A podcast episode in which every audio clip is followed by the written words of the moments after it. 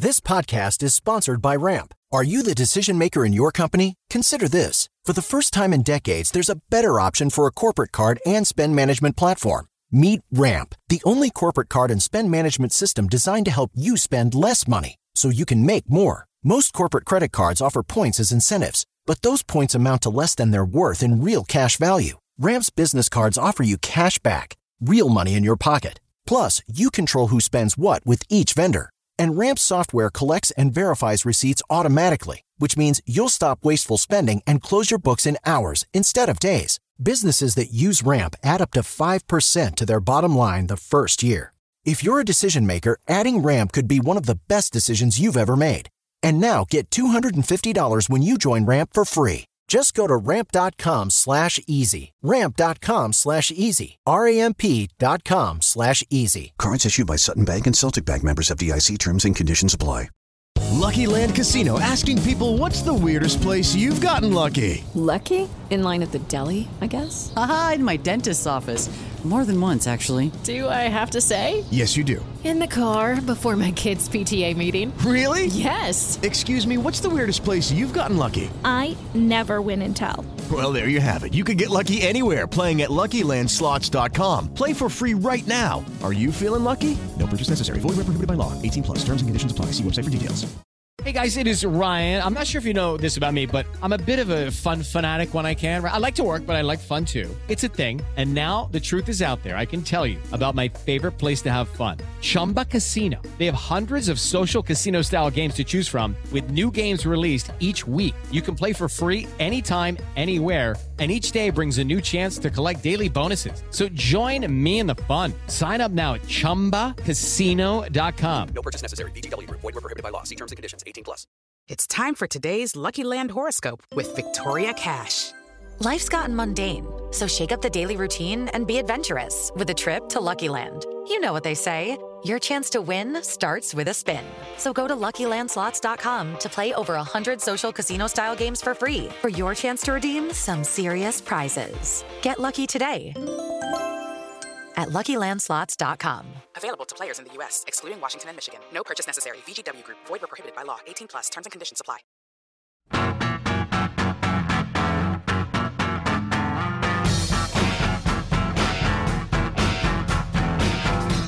Back in on another episode of Brewcast. This is going to be a big episode with some big news. I am Luke Giardi, joined as always by Anthony Broome and Chris Castellani. Guys, how you doing? Hope you had a great Christmas and New Year. Uh, you know, obviously Michigan, hopefully Michigan, the football team in the bowl game didn't ruin your New Year for you.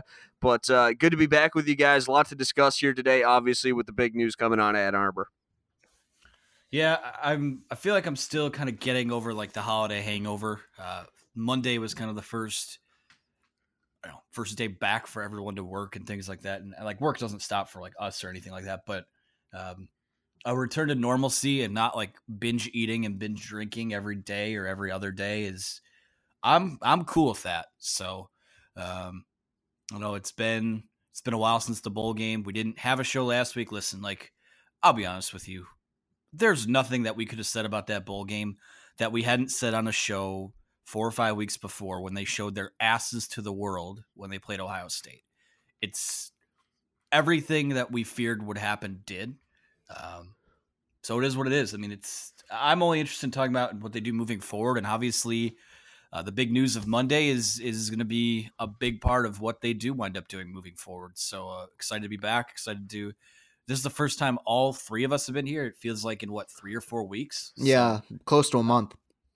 Yeah, it's been a while, so it's good to be back. Uh, I don't know how things are going to change with us now that football. Well, football will officially be over. We're recording before the national title game, uh, but college football will be done for whatever nine months uh, after we record this show. So I don't know how things are going to change with us. We'll have stuff to do. We'll we'll adjust. Uh, but uh, yeah, excited to be back. Excited to uh, talk about all the fun and positive things that are going on with the Michigan football program, and with some basketball mixed in for good measure. Of course, yeah. It's it's weird how the you said we're gonna have you know no college football for nine months, but especially uh, around Ann Arbor and especially on Maize n Brew's site, um, there there is no off season. I mean, I mean, the Michigan season ended uh, just over a week ago, and we already got uh, some big news to talk about.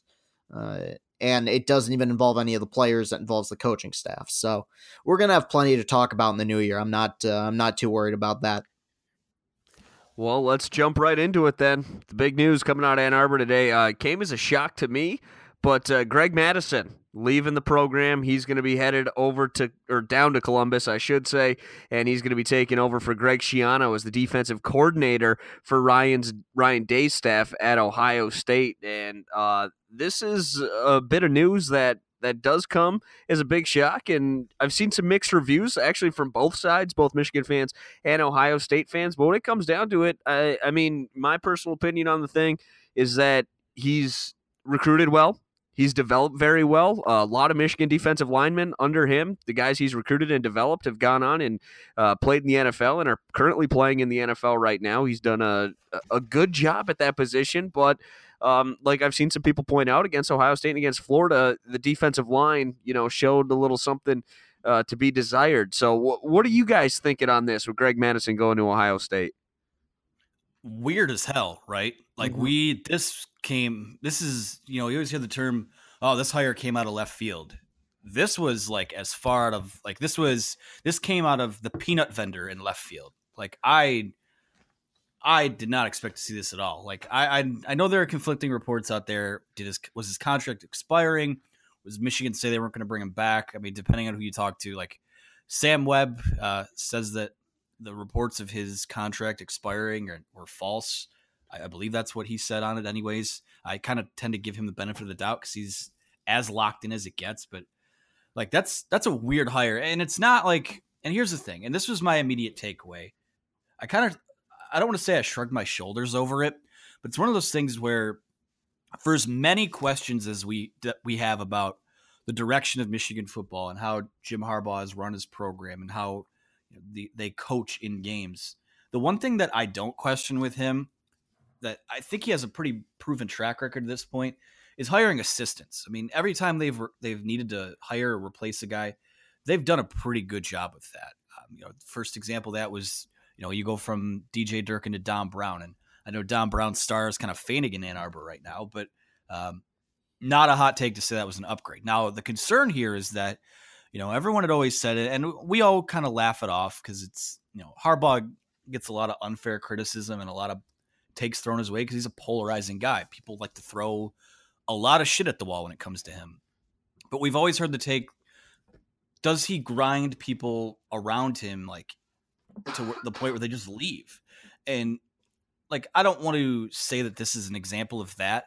I certainly think there's a little bit of a, you know, there's definitely a bit of a middle finger raised here uh, from going to Michigan to Ohio State. Uh, at the same time, you look at it, and I believe this is the 11th assistant that's left the staff since he took the job four years ago. So, like, and I know a lot of those guys, they, you know, a couple guys went to the NFL. A couple guys got better jobs elsewhere.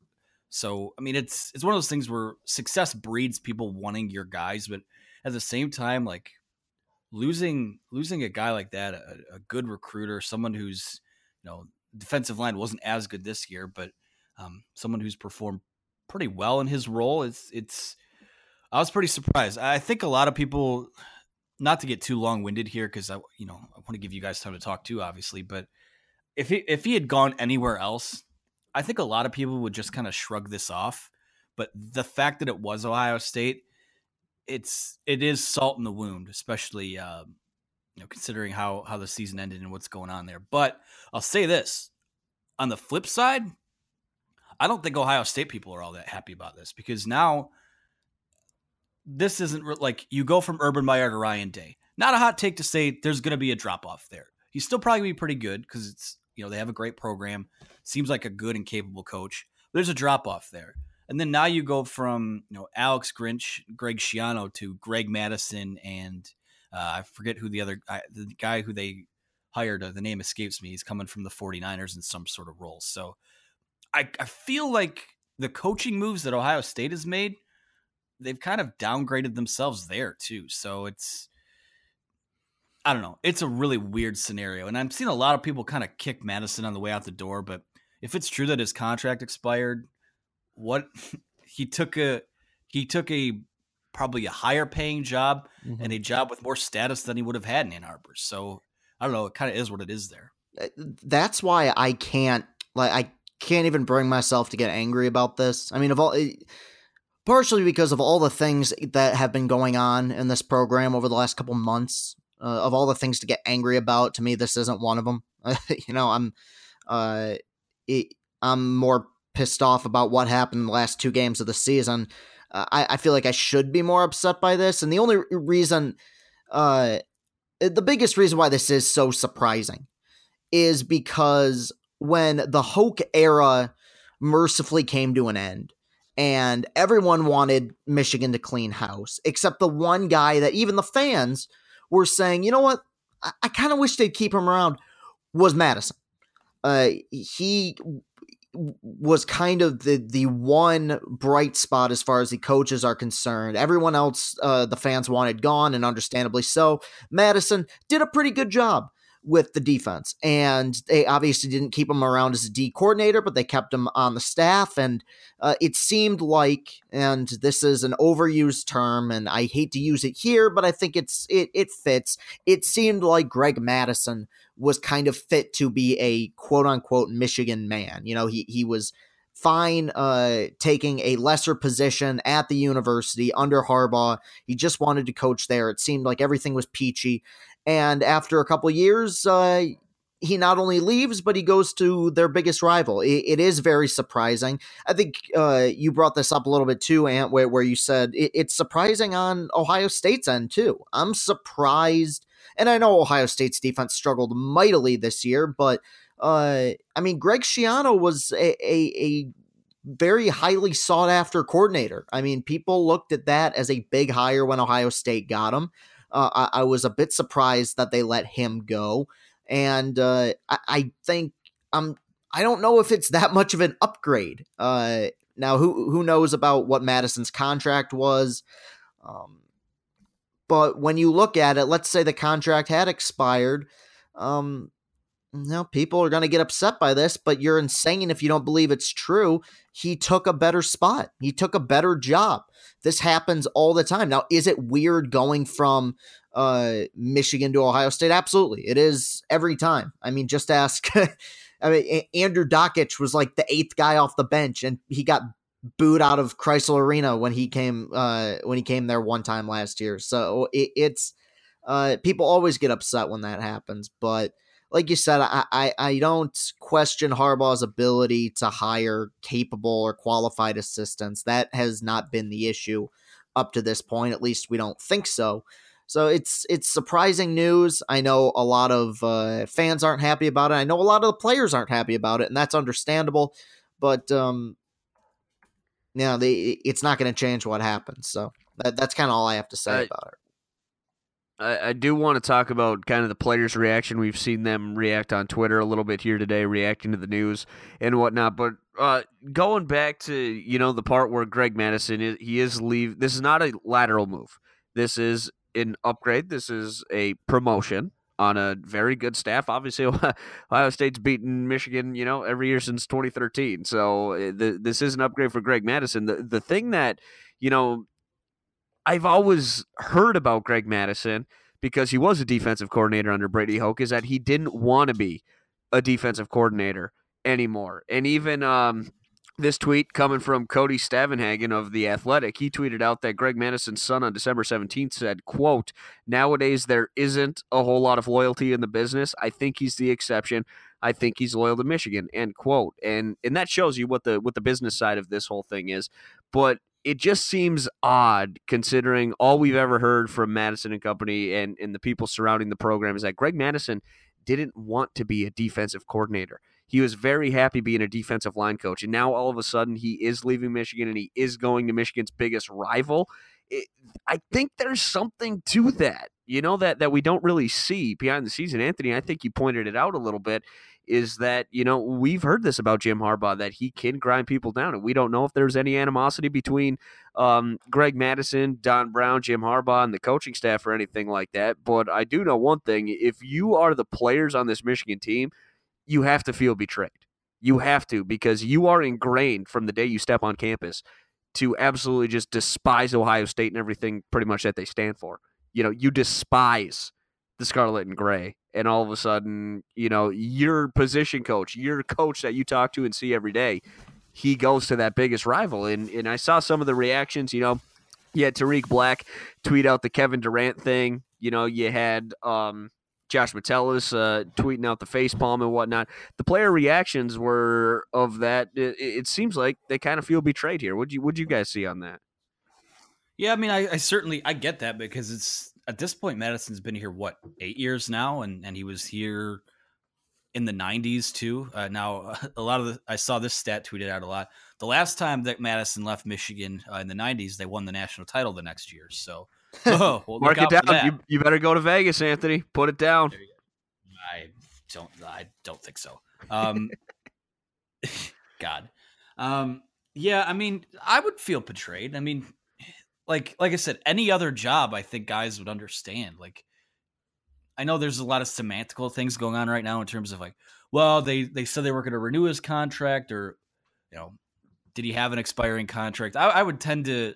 The truth probably lies somewhere in the middle that his contract was probably expiring, and and maybe I'm just speculating here. Maybe he felt burnt out, and um, and that's worth mentioning too. Like I know that he doesn't want to we've seen the reports that he doesn't want to coordinate a defense again, but he's a co he's going to be a co-defensive coordinator. So it's going to be kind of a shared uh, ordeal uh, down there in Columbus. So um, it ju- it's just so weird, man. Like I get it if you're the players, like of course, he's, yeah. He's a he's a guy that's been there for that predates, you know, the seniors and all those guys. Like he's been there before that, so it, it's really strange. And I don't know if there was some kind of uh, I don't know if there's some some kind of bad blood there or something went down in the aftermath of the season. Um, it's really strange. I mean, this is I know we've we've had quite a few like coaching changes that we've talked about now. We just said eleven guys have kind of been in and out last four years here.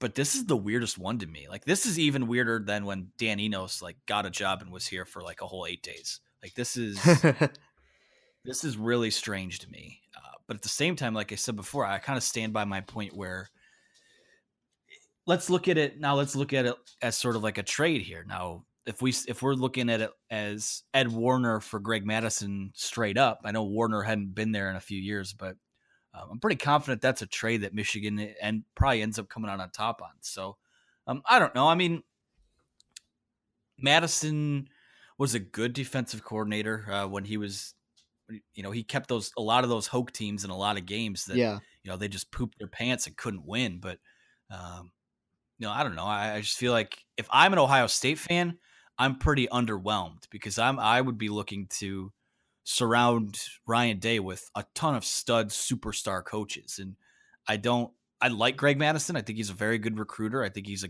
a great man and he has been loyal to Michigan, but I don't know if he's that for them. So um it's kind of a yeah, it to me this reeks there's some there is definitely some sort of middle finger here, but at the same time, like I'm gonna be honest with you, like so I'm managing editor of the website. If I got a pay raise to go like run the Ohio State site or the Michigan State site, I'm leaving your asses behind like yesterday. So like that's just kind of and, and, it's apples and oranges, obviously blogging and coaching, but just kind of the the business where the, the, that they're in. So he got a better opportunity. We thought maybe he'd retire, uh, but he wants to keep going, and uh, perhaps Michigan had planned on him retiring and had has plans for their other guys. So um, I don't know. I don't necessarily believe all of the reports out there. I think the truth, like I said, probably lies somewhere in the middle with all of it. But yeah, if I'm a player, I'm I'm kind of upset right now. Like I'm not gonna lie. Like, and I don't I don't know if that carries into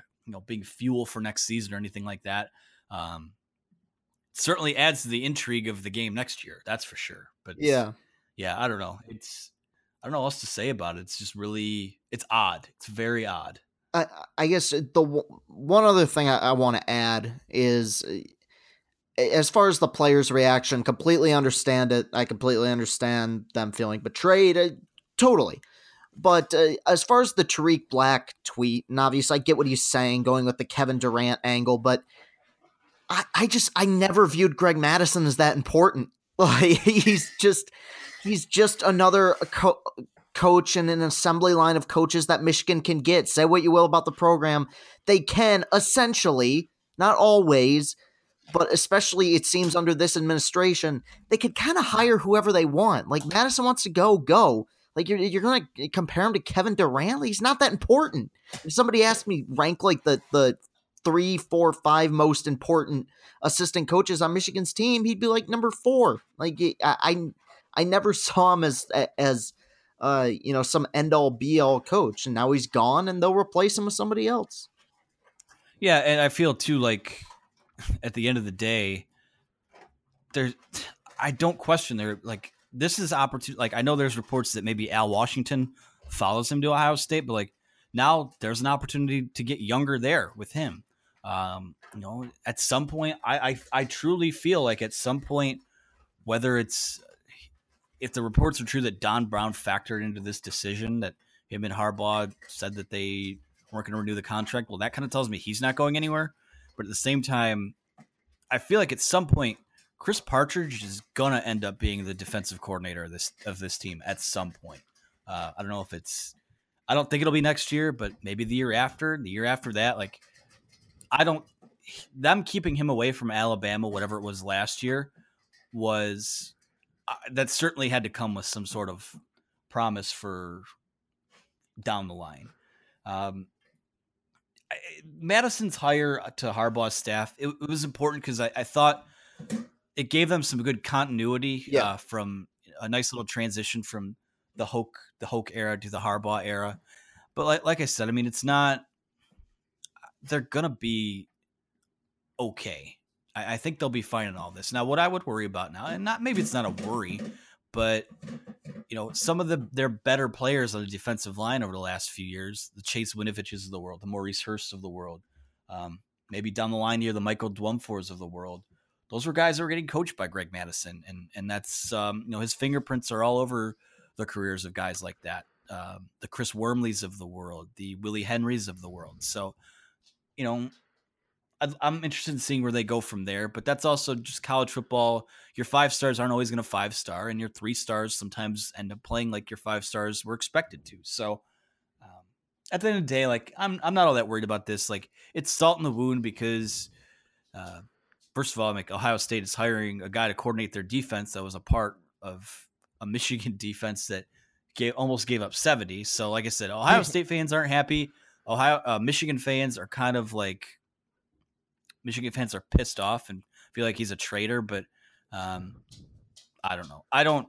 I'm not going all in with the you know he's a Judas and all that. Like, this is a business. Like, knock that shit off. Like, that's just childish to me.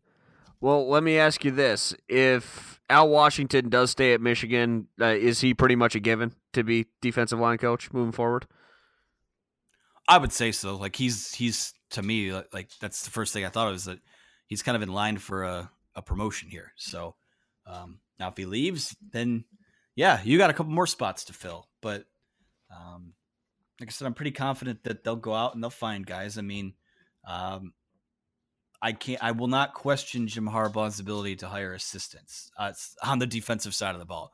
Offensive side of the ball, that's another question. Like, still waiting for news on Pep Hamilton. I was I was just Please. gonna say I'm I'm waiting. You know, there was the the report or whatever. You know, the the speculation that uh, Don Brown and Jim Harbaugh decided not to renew uh, Greg Mattison's contract. I, I, was waiting. I'm waiting to hear that they did not renew Pep's contract, even if he's still under contract. I don't care. Like, uh, you, know, you know, he's. I, I believe he's the highest paid quote unquote offensive coordinator in the country. Wow, oh my god!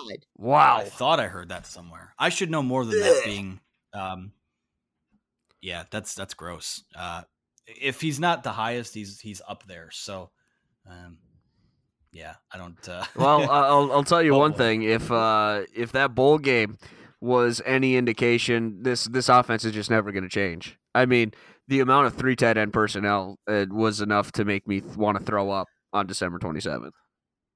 Well, and Go ahead, Chris. I'm Okay. still disgusted over that, but we haven't heard from you in a while. So Well, I just don't worry because I'm gonna bring. I want to bring that up, and this is the one thing about the bowl game. For some reason, because look, I openly admit I don't know as much about football as you guys. Like I, I don't have my my my ear to the ground the way that you guys do.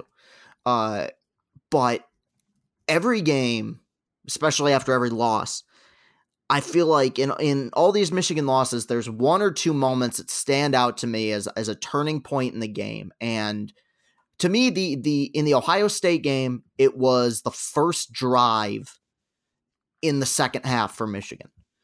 This sounds insane, but hypothetically, if Michigan would have gone down the field and scored on the first drive of the second half, they would have had the lead in that game. Would they have won? No, of course not. But I, it would have made a big difference in the game. I the final drive of the first half against Florida. Oh God.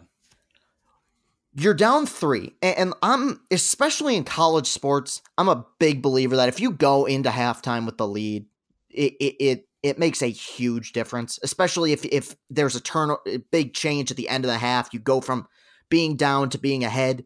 I think that that is a huge swing in momentum and often carries over into the second half. They had three timeouts and two minutes left, and about and they, and they were on what the forty, and they played, dude. They played for a field goal. You have three timeouts and two minutes left, and you're pl- and the best you can do is you set up a backup kicker for a forty-eight yard field goal. They didn't even they let the clock run, use their second timeout, basically inexplicably with 18 seconds left, threw a bomb, and then missed a field goal. I mean, and this is in fairness, this isn't just Harbaugh who who who is like that. It seems like for some reason, all across America, people don't understand how to use a clock ever. But but that is absurd to me that they played so conservatively, so scared when they could have driven down the driven down the field, taken the lead. I, I mean, what, what game are we even playing at this point? I mean, that that was when I knew they were in trouble. And guess what? They got in the second half and they got their asses kicked. They could have gone into the, into the second half with a lead, and they played conservative and scared and left it up to a backup kicker to try to tie the game at a 48 yard field goal with with time running out in the second half when you still had a timeout in your pocket. So I, I need to go off on that. I feel like that had not been brought up enough. The absolute abysmal job that that coaching staff did m- handling the clock in those last two minutes of the first half, a, a, possession I think could have made a big difference in the game. You know, this has been uh, quite a roller coaster of an offseason so far, hasn't it? We had obviously the bowl game and just a, a terrible performance. Chris pointed out probably the worst of the performance in, in the bowl game. You had Aubrey Solomon leaving. You had Mm-hmm. a- a a the signing of a top 10 recruiting class. You had Dax Hill flipping back from Alabama uh, back to Michigan. And now you've got Greg Mattison leaving for Ohio State. Like, this is just been a completely roller coaster of an offseason. And I, I don't know. It, it feels kind of weird for a coach who's entering his fifth season, right? Like you you'd think you'd find a little more stability along the way right now, but this has been a lot of ups, a lot of downs, and I mean it's only January right now. Like obviously a defensive line coach has to get hired here. Uh, there there's a lot that can still happen in this offseason. This is I'm gonna get burnt out at this point. Yeah. When your season, when you're, well, seasons, in three of Harbaugh's four years, he's lost the last two games. So when your season ends, uh, the way that Michigan's have been over the last three years, there's gonna be a lot of lot of tumult and a lot of turnover and a lot of instability. Uh, because people, you know, it, it it doesn't even feel like Michigan won ten games in a row at this at, at a point this year. Like oh, I just remember the Notre Dame game, the state game, and then the last two games, and that's and, and Anthony's brought it up before that next year, next year they have a one game schedule, and that game is going to be played in November, and if recent history tells us anything, we know how that's going to end. So, uh, I think part of all the turnover too, and all the change, and uh, you know all the news that's coming out. I think it's a sign that the program itself, or at least the people in charge, are starting to feel uh, a lot of heat. Um, it, after, it, you know, people always ask the question, you know, at, at this point in Harbaugh's tenure, did you expect no Big Ten titles? And after year two, you could say, ah, no, I might not have. After year three, even, you could say, okay, well, I, I kind of thought we might get one, but I, I, I'm not shocked. Now it's at a point, four years in, nobody, even the most diehard Ohio State fan wouldn't have said, I don't think Harbaugh is going to win a Big Ten title after year four. And I think they're starting to feel a little bit of pressure, and they should. They've gagged, absolutely choked in each of the last uh, three seasons at the end of the season. Well, you know, when it comes down to it, uh, it it's pretty much just been the fact that it, Michigan went up against a, probably a top five college football coach of all time. You know, when we look back at it, that's that's going to be the story of the run in the first four years for Jim Harbaugh. Is that when it came down to it, when Urban Meyer put his all into a game against Michigan like he did. You know, it's not like someone was catching him off guard like Iowa or Purdue, maybe some games that they looked over when Urban Meyer put his all into preparing for a game and they uh, the reports are, you know, and he's admitted it that they prep a little bit. They actually carve out practice time each and every practice to prepare for Michigan all season long. Like when it happens, Urban Meyer was better than Jim Harbaugh. I, th- I think that's just going to be, you know, when you look back at it prepare, in history. Prepare for what? The fullback dive on fourth and one? Like, what are they doing to where, like, and that's why they kicked your ass because they were ready for that. Yep. And here's the other thing. Like, you know who's not? Like, that's fine with Urban Meyer, top five coach, whatever. You know who's not a top five coach of all time? Dan Mullen pulled your pants around your ankles. Thank you. You know who's not a top five coach of all time? Brian Kelly pulled your pants around your ankles. You know who's not a top five coach of all time, but has popped you twice? Mark Dantonio.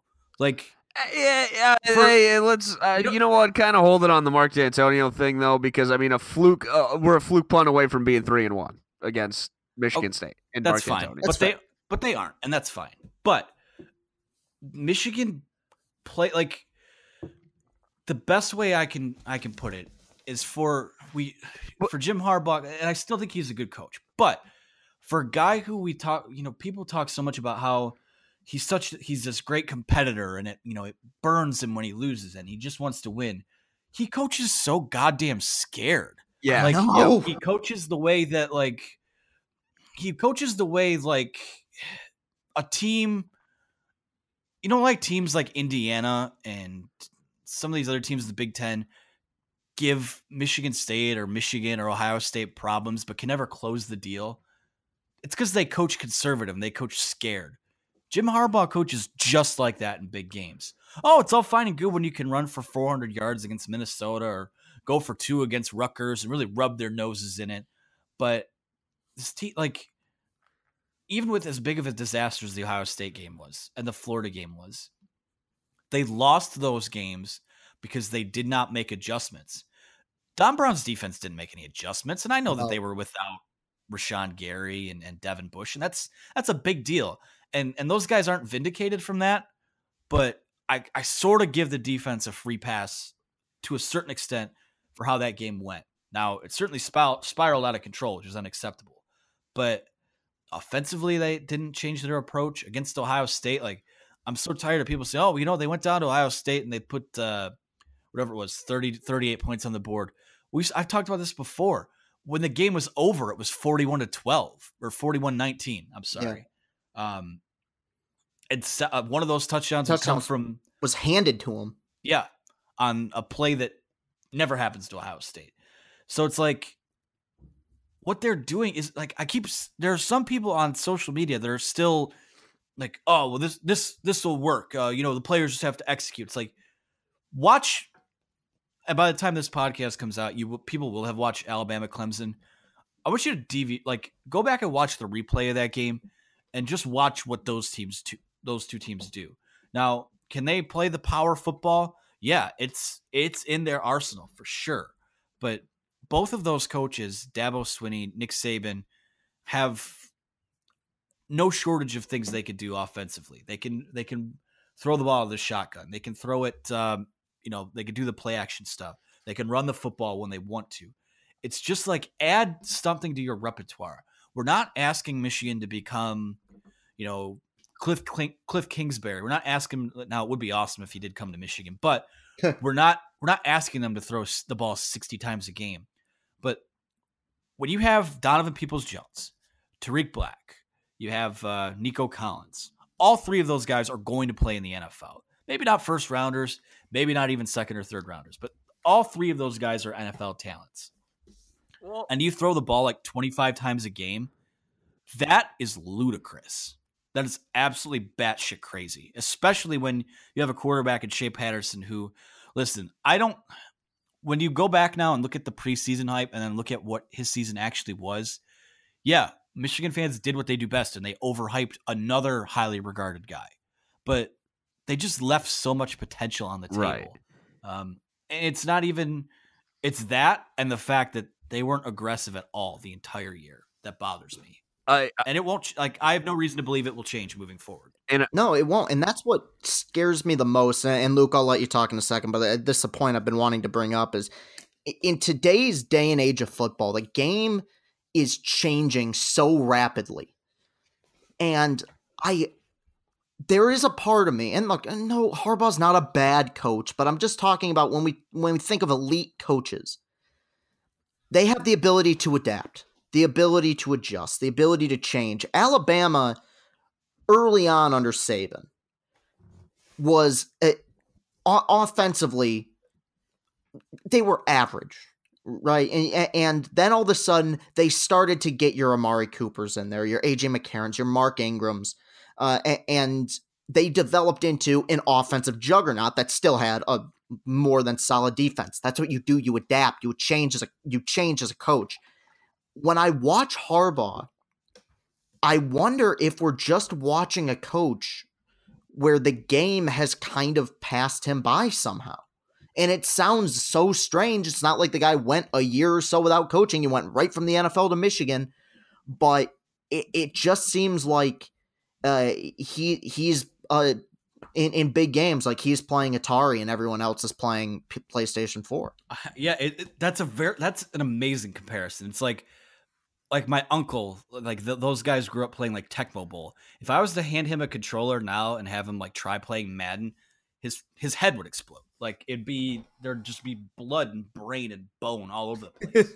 like, um, here's the thing too, and I want to correct something I earlier about Pep Hamilton. I said he made two million dollars a year. Uh, that's wrong. I looked it up. Um, he signed a four-year deal that pays him 4.25 million total. So the last two years he's made one million, and he's scheduled to make one million in 2019, another 1.25 million in 2020. So that's where they're at here. Uh, I don't like that at all. But back to like, I think Luke and I have talked about this before. I can't remember like the last few weeks are kind of fuzzy because we haven't all been here, so I don't remember who I've said what to.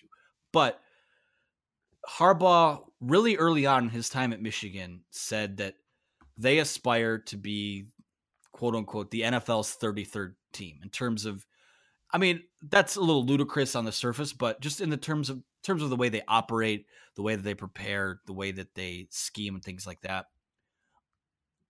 If Jim Harbaugh watches really like this national title game tonight, Monday, whatever whatever it is when you're listening, and has watched the NFL all season long, like you knowing where the NFL is going, and it's not like the Rams Rams uh Chiefs from earlier in the year, like that's not we've seen defense win plenty of games recently. So like that's not where the league is going. Like the league is not going Big 12 football.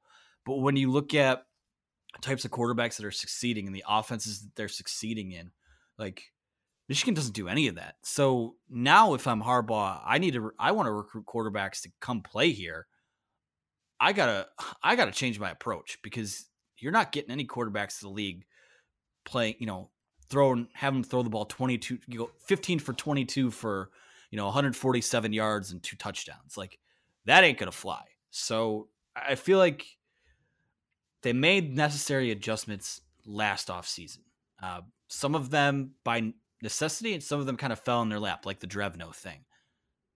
They really need to look themselves in the mirror and and figure this out because I got news for you. Like we thought, let's just say, like, let's assume that Michigan.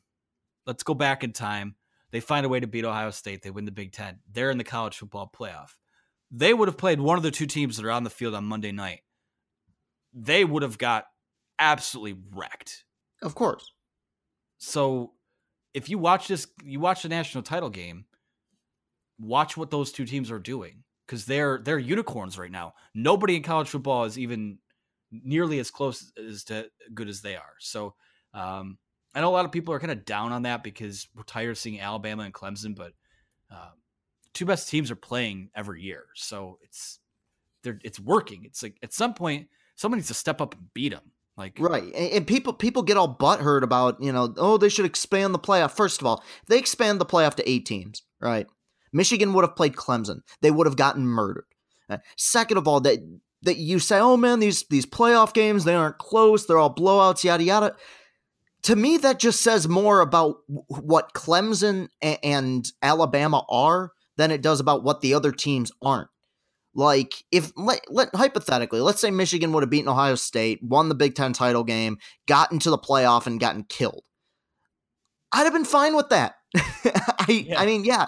Look, uh, you you want to win national championships, but that would have been a hell of a season. I don't expect them to be Alabama. Alabama, like you said, they are a unicorn. We are in the, or even Clemson if if Alabama didn't exist, Clemson would be in the middle of the greatest dynasty in the history of college football. But Alabama does exist, and so Alabama is the greatest dynasty in the history of college football. But I, I, I what I think their measuring stick is and should be is be oh, be try to be at what Ohio State is, and they're as evidenced by their game this year, not even close to that level.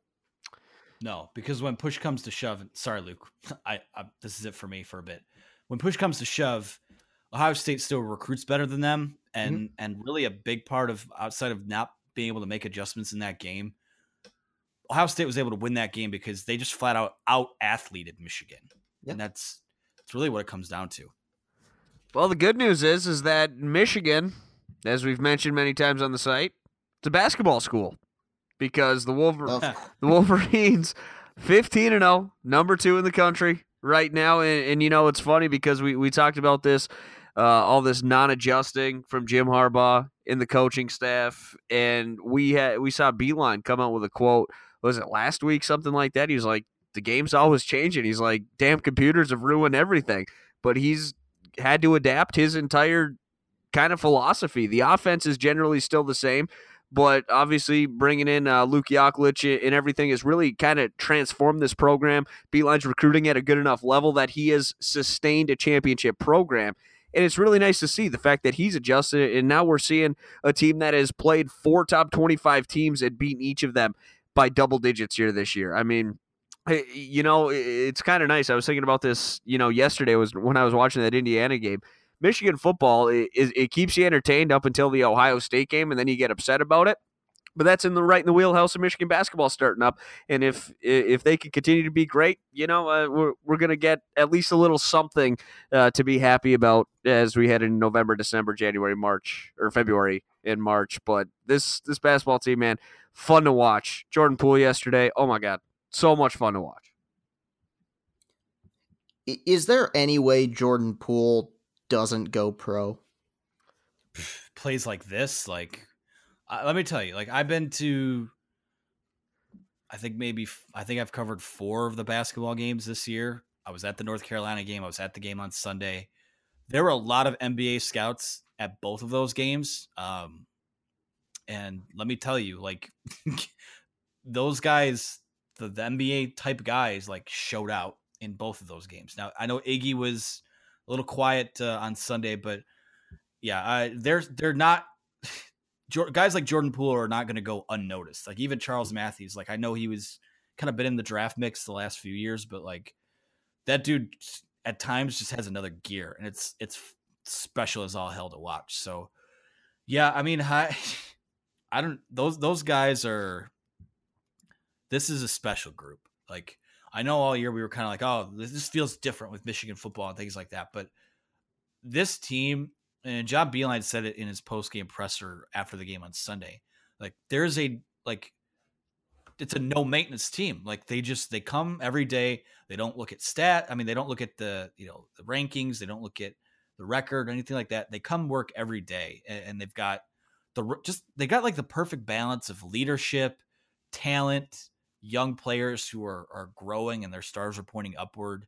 Um, it's a special group, and like I know, I, I've said this before. Like I feel like if Michigan gets up by like double digits in a game, I'm pretty confident that like yeah, a team might claw back, but Michigan's gonna get enough stops to like they're gonna they're just gonna keep choking teams out. So um, right now, I feel like they're they're kind of it's it's kind of them and Michigan State and then probably Ohio State and everyone else in the Big Ten. But man, like I, I watch this team and, and mind you, I haven't watched a super uh, like a ton of other teams play. I've seen Duke play a few times.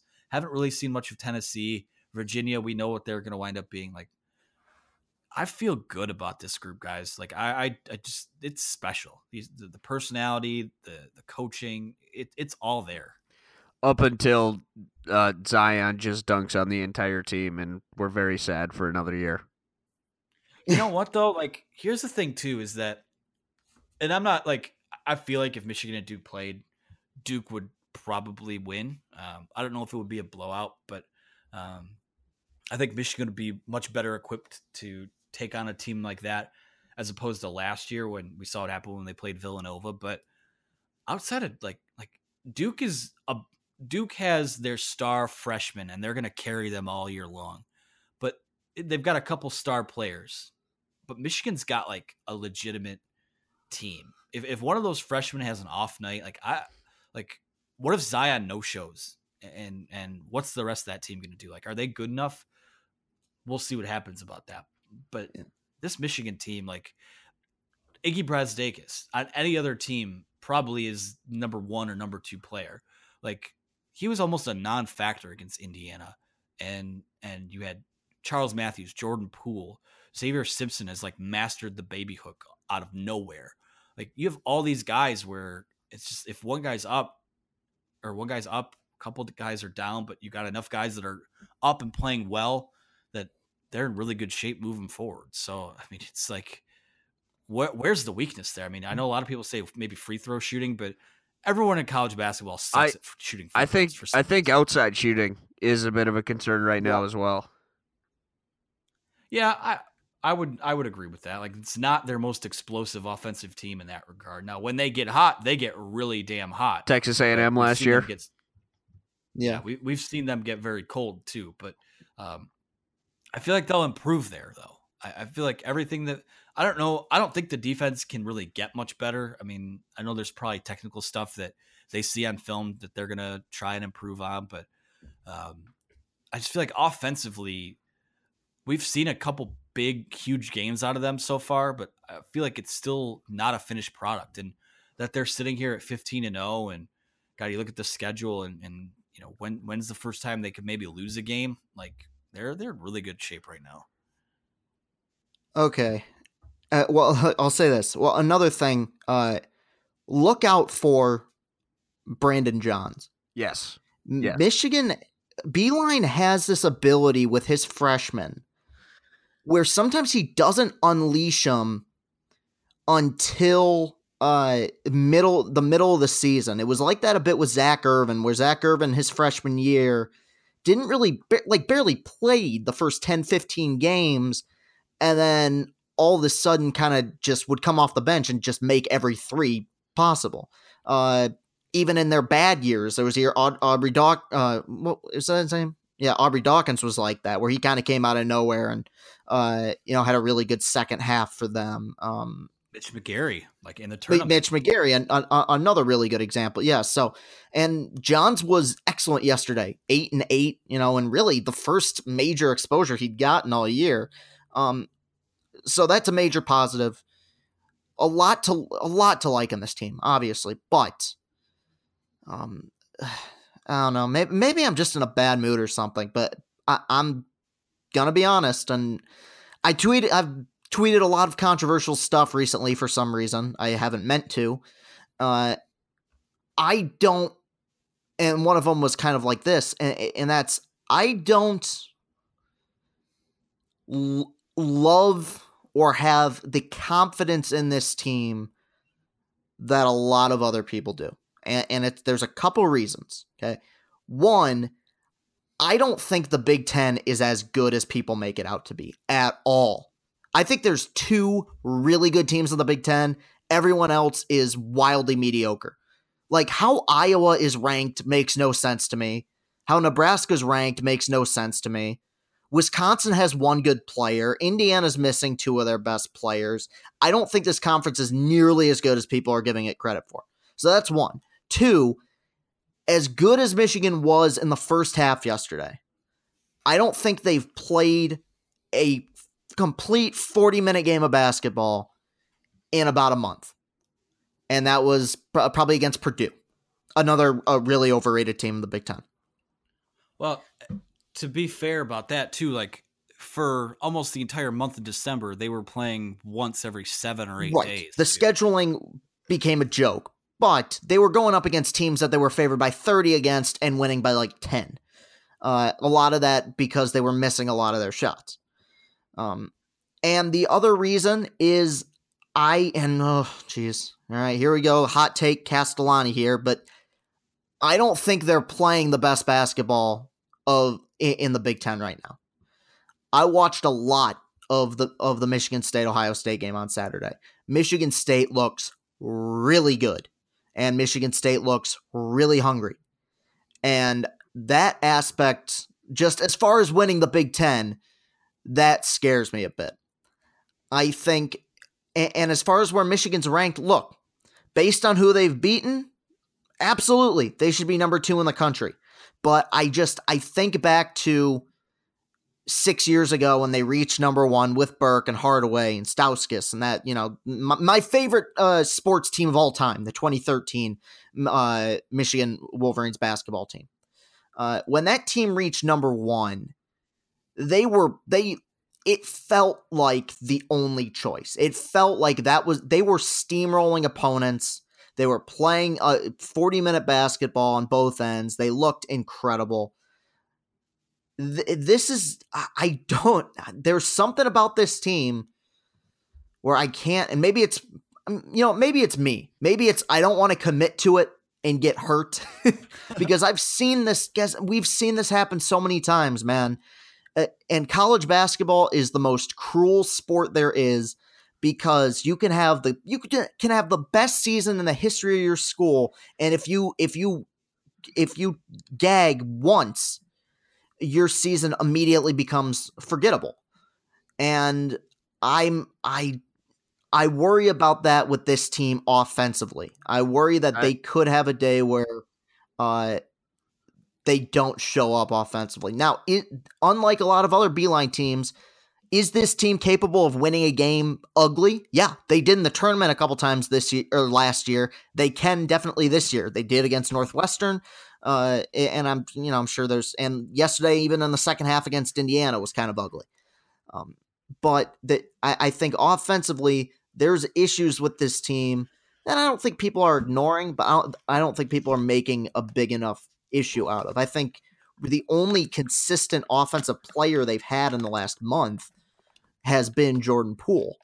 Well, here's here's the thing about this team though is that they're better offensively than they were a year ago uh, per KenPom, and, and, pretty much right there, uh, pretty much the same as they were defensively. Currently sitting at number four, they were as high as number one in adjusted defense. But this is a Michigan team that's 15 and 0, and only two of their victories were by single digits.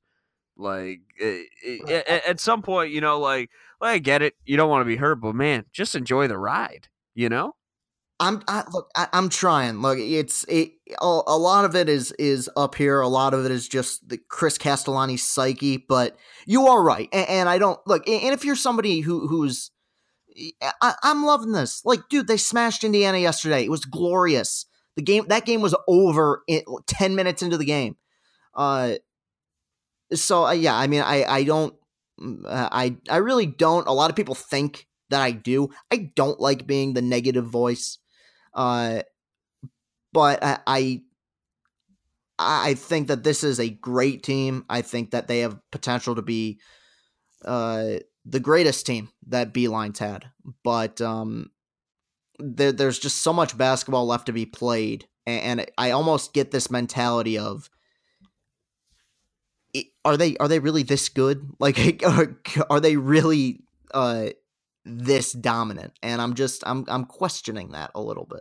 Yeah, I thought Beilein made a good point. I think it was after I feel like it was after the Penn State game where he said it where, you know, people that aren't, you know, they're not a team that's going to blow people out by 30. And and I think that's a lot of that might pay, maybe play out into why you're a little bit skeptical uh, because what they do is like you know they get they get a four point lead and then it doubles to an eight point lead a couple minutes later and it just kind of snowballs from there um, so maybe like we're used to seeing them have a little bit more quick strike ability which they, they certainly do have um, you know i won't won't argue that at all but um, that, that that might be a part of it. I guess the reason i'm so confident is that like like i said before like yeah the guy not everyone has been consistent offensively, but on the nights where a guy like Charles Matthews doesn't play well, then that's where you see Brazdeikis go off for 20 or the opposite or you know Jordan Poole has an off night and then you get you know you get big night out of Matthews or Xavier Simpson or something like that. So that's why I feel pretty good about them. And the other thing is that it's like it's the defense. Like I, I feel like when they're able to lock lock you down, like when they get like when they get up by 10 or 12 points, I like it I don't see teams I don't see teams able to really come back from that. And, there's going to be times where it does happen. Um, that's just basketball, but um, it's not like I'm not going to sit here and say that they're going all the way to, to Minneapolis and they're going to play in the national title. Say it, Anthony. Like you say said, it. Come on. I want to say it. I want to say it because I'd love to go. Like I'm still looking at going because I've never been to a Final Four, and it's in my mother's side of the family's home state. So I'd love an excuse to get back out there. But like at the same time, all it takes is, you know, what if what if you get into a game like a game against Houston last year and Jordan Poole doesn't make that shot at the end? Your season's over. I get exactly. that. Um, but that's why I think we can only really like basketball is a game of runs. You you can really only go by a sample size and what you've seen. And, and like Luke said, I think they've only had a couple of games where they lost or they won by single digits for the most part it's been you know 15 16 17 18 point wins things like that. Um, I, I said this the other day i feel like a lot of people were kind of down on michigan after december but it's just so hard to to play one game a week in basketball and get on a roll. Like I, I felt like once they start playing every three four sometimes five days they're gonna be in much better shape and we saw a little bit of rust uh, early on against Penn State, but then um, you know you come back out, you're able to get a double digit win. You come out against Indiana, and you know the first few minutes it was kind of back and forth, but uh, I think Michigan only trailed, or the game was only tied. I'm sorry for 18 seconds the entire game. It was it was a wire to wire win that somehow didn't feel. It felt like it's closer than it, it could have been. So yeah, um, yeah. I mean, it, the, it's in those games where you feel like they may maybe should have won by 30 a lot of times they're only winning by 16 or 17 because they're just not the team that go that you know when a lot of teams will will get hot and then bury you and win by 30 whereas michigan kind of gets that big lead and um, then they do cool down a little bit offensively but that that defense is is able to choke you out and like i said i, I don't i feel like at this point under under John Beilein. I don't think we've seen a team at this point in a season, even in that 2013 or 2012 2013 season. Yeah, they were very good. They had whatever it was, four or five NBA guys come off of that team, but they were never this good defensively. And it, this is true. Know, always felt like if they had a bad night shooting, they're screwed. But whereas this team, if they have a bad night shooting, I feel pretty good about them, and I feel like it's a it's a business like group that is going to keep going about their business. And then they're not going to go undefeated. Like them going undefeated is extremely unlikely. It's only ever happened a couple times uh, ever in college basketball, I, I, think, at least in the modern era. So when you look at what they're doing and what their potential is, like, yeah, I'm. I wrote it. Maybe this is overstating it, but early, earlier on Monday, I wrote that right now Michigan basketball is Thanos, and they've got all six Infinity Stones, which is to me is the ingredients to go out and and do some damage. Not necessarily not saying that they're going to, but everything's there for them, and I like where they're at right now. I think that the uh, the brightest spot for Michigan, or the the reason to be most optimistic, is the fact that when the lights have been brightest this year, Michigan has really come out and really performed well. Villanova, North Carolina, Purdue, Indiana. Uh, when the lights are brightest, Michigan is ready to shine. So we'll have to keep an eye on it. It's going to be a lot of fun. They've got a tough stretch stretch coming up after their next couple of games, starting with Wisconsin. Um, after they take on Illinois and Northwestern at home, but then they got Wisconsin, Minnesota, Indiana, Ohio State. It's going to be a tough four game stretch, and then you got to go to Iowa. So it's going to be a fun rest of the year uh, to to watch out for. We'll talk about them more as we uh, as we continue throughout the season. But before we wrap up here, any final thoughts on on anything you guys wanted to mention that you didn't get a chance to here today? Um, Bohemian Rhapsody winning the Golden Globe for best like drama is an absolute fucking disgrace. Yeah, that it's a it's a joke. Now I'll say this: the one silver lining I think in this, because usually for at least recent history, it seems like the movie that wins the Golden Globe for best drama hasn't won best picture. It's been a long time since the movie's won. The Hollywood Foreign Press is like weirdly try to be edgy but really looks stupid. And that's right. why the Globes are not taken seriously. Right. Which is why I think there's gonna be such an outcry of people who are pissed off that A Star is Born didn't get what it deserved that it's gonna like clean up at the Oscars. And it wouldn't it's just it's so weird because for the longest time I didn't want to be that guy because, dude, I, I know a lot of people who really love Bohemian Rhapsody. And if you did, fine. You're welcome to enjoy it. Go ahead. I don't care. But for some reason, and I don't know what it is, maybe it's I, my love of film, I get really, really butthurt over award shows. Like, I get really, really angry about this stuff for some reason. I get really angry when, pe- when people don't see art for what it is. I, and is if you're just a casual person who likes who likes Bohemian Rhapsody, fine, go ahead. But like these are supposed to be like professional people who watch movies for a living, and if it, it eh, really, honestly and truly, I, I would like to sit down with even just one of these people and just be like, what what elements of Bohemian Rhapsody were better than A Star Is Born? Or even some of the other films nominated. I, I point to A Star Is Born because that was the best movie I saw this year. It's one of the best movies I've seen this decade, and, uh, but e- even some of the other movies that were nominated that I haven't seen. What, what makes Bohemian Rhapsody different than really any other paint by numbers biopic that's come out ever? Nothing. Um, exactly. Like this is like I know we're trying to wrap up the show and we got a guy that's sick here, kind of trying to get us out of here. I know. I'm sorry, man, but had to use the platform to go here. Like this was to me, I, I stay woke. I think it was bought and paid for. Um, yeah. Queen has a tour. They're touring again with Adam Lambert, which go look at the set list for those shows. It's the biggest paint by the numbers Queen show that could possibly be. Like, yeah, if you love uh, Queen's greatest hits album, you're gonna love that tour. But um, the only difference between Brian May and like Gene Simmons is that like one dude doesn't go up on stage and wear face paint. Like Brian Brian May and Roger Taylor are like a slightly classier version of Gene Simmons and Paul Stanley. So um, that's all. Like I, I was pretty. I don't have an issue with like Rami Malek getting getting the award he did. Like whatever, that's fine. He did a good job. Like that's really him. His performance and some of the concert recreations are kind of the only reason to see the movie.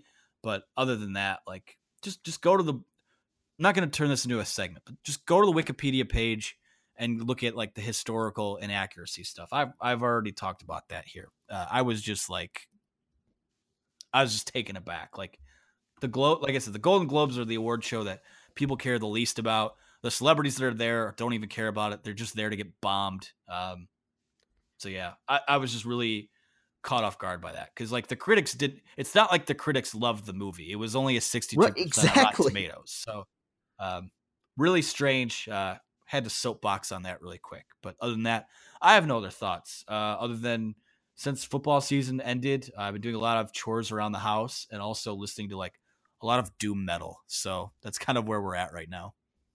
Well, alrighty then. Yeah. I, yeah, I didn't I didn't watch the Golden Globe, so uh, yeah, I just let you guys go off there. I also haven't seen Bohemian Rhapsody or A Star Is Born, so that's uh, that's where we're at right now.